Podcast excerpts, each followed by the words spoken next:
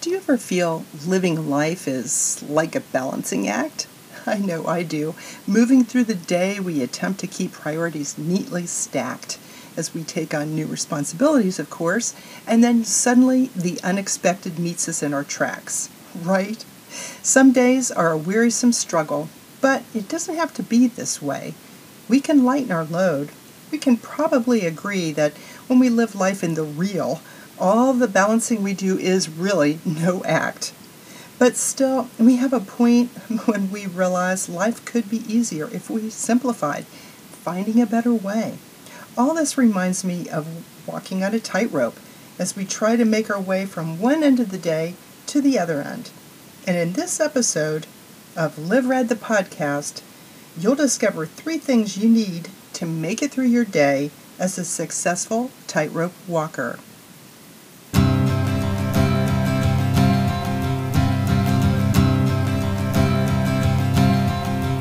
Welcome to Live Rad the podcast, created to inspire living creatively, flourishing unconventionally, the original life hack. So glad you could join me today. I'm Becky Cortino, and this is a new season following publishing my forgiveness book, Restoring the Broken Places in an Unforgiving World. In this episode, I'm going to show you what forgiveness is and why it's like walking a tightrope a tightrope. Come with me on this adventure.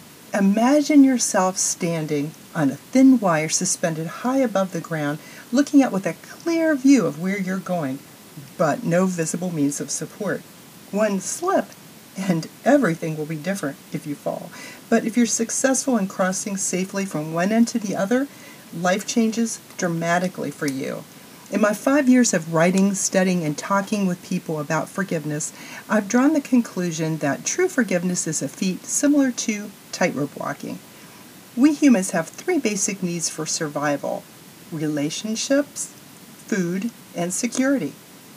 A tightrope walker has three basic needs for survival to successfully perform a specially rigged steel cable of braided wire, tautly secured end to end between two stable points.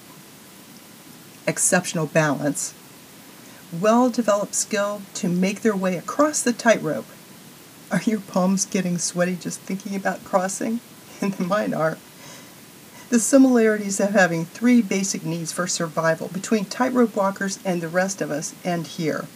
Unlike the straightforward properties of motion and balance, we humans are fickle even in relationships that are important to us. How we treat relationships and view forgiveness is filled with a jumble of contradictions. We humans are complex beings. Relationship ranges from the top of our needs list, causing us to seek connection, support, communication, sharing, love, and yet many struggle most of their life with this essential for living. We know strained relationships often stretch a human connection to the breaking point, and we see this because the peaceful existence has proven impossible among people globally. If you just look around, you can see this.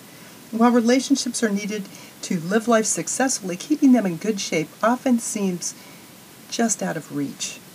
The problem is the world as a whole just can't get forgiveness right. We can't fix the broken places in our lives very well. When a wrong is done, pop psychology tells the victim they hold the power over their perpetrator by withholding forgiveness, and yet this changed them forever to the very thing they want most to free themselves from. The world's captivating lies tell hurting people what they want to hear.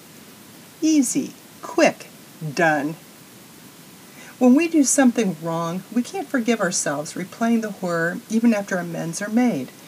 We wonder how could we have been so foolish. We hang on to it, dragging it along with us like a dead weight. And then when someone causes an incident or creates a stir, we find it easy to just shelve the matter, confident that, hey, we didn't start the fray, it's not our problem, right? But it still persists. It impacts our life and is never really hidden away. The fact is, a wrong happened. It's history, which can never be erased. There is accountability for the wrong done, like the laws of physical science for tightrope walkers. These heavy weights create a drag for living every day as freely as we could. Sometimes we feel we're in a constant balancing act like a tightrope walker, trying to get from one end of the day to the other with a stronghold against forgiveness serving as an obstacle to our crossing. Because it's clear the world cannot provide an effective strategy to restore broken relationships, following the world's ways will never permit us to truly extend grace to others, freeing ourselves from unwanted relational pain and if we're sincere in wanting to live a life of love, freely offering forgiveness to others, we need to follow an effective, proven, working model to accomplish that. In my book, Restoring the Broken Places in an Unforgiving World, I explain how God offers us the definitive example of forgiveness. The picture he paints of unconditional love is the most astonishing the world has ever seen. It is so different from anything we know that fully understanding it is mind blowing. And many people, even who are not Christians or believers, know the story. It is amazing, isn't it? Do you feel like you're trying to successfully cross the tightrope of forgiveness, but you're just not sure and you're stuck? Check out my forgiveness book. It offers real life application approach to forgiveness. Check out Restoring the Broken Places in an Unforgiving World. It's available wherever books are sold. More information about my forgiveness can be seen at forgivenessbook.beckycortino.org. We may never understand why something played out as it did, but we know it occurred, bringing with it relentless pain. We cannot alter history, but we can change how we deal with it. And we can also change how we handle the things that happen to us. The answer lies in forgiveness we can free ourselves of torment, living victoriously through Jesus Christ by embracing forgiveness. Forgiveness is where hope is found. It's a starting place. It's always the beginning of all that is yet to come and all that will be. It is a way to a better life. Be open to accepting the gift. And what are you afraid of? Lay your cares, concerns, and fears at the feet of Jesus Christ. He wants to hear from you. He wants to help you.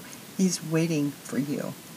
It is because of Him and through Him we are loved, do love, and are capable of loving others. It is because of our love of Him we must therefore love others. Loving others in this way glorifies God, and that pleases Him. Loving others means always extending grace to them whenever necessary. Tightrope walking and forgiveness are both a science and an art. Physical science for the performer, the science of understanding people for us. Both require an artful sensitivity in execution. Both require great faith, undertaking an endeavor to move forward with an uncertain outcome and no visible means of support. Navigating relational changes is a lot like our own tightrope act. To be successful, we have to keep our priorities in balance. Work hard to not fall out of favor with those who are important in our life. Remain steady going forward. Bravely face each step one step at a time. Stand strong with confidence to make our way forward. To be successful in walking the tightrope of forgiveness, there are three requirements. A sturdy wire that in real life represents relationships. A strong connection that already exists, providing two secure points connecting us with our Heavenly Father and other relationships we have. Balance and skill on our part, which comes from understanding to restore hope and keep our priorities balanced. In order to be successful as a tightrope walker, you must have all three elements, or you will fall. I probably hardly need to remind you that in tightrope walking, falling is an attempt to make a crossing to the other side. As mere humans in real life, we can rest assured that our falls, most often, rarely will be fatal. If an attempt didn't work as it hoped, we can get back up and try again. I hope all of your tightrope walking experiences will be as you hope. It can be daunting, but it can be done. I'm wondering what is your number one forgiveness question, concern, challenge, or problem? Please let me know. Go to Becky Wants to Know, that's T O know, Becky Wants to Know dot beckycortino.org and let me know. I do want to know. I want to know what your number one forgiveness question, concern, and challenge or problem is because it's it's interesting for all of us to know and it also shows me areas to cover in the podcast that will offer uh, solutions to things that are pressing matters to you. Coming up next on Live Rad, the podcast, you'll discover where restoration begins and how to get to forgiveness. You're invited, and I can't wait to share what I've learned with you.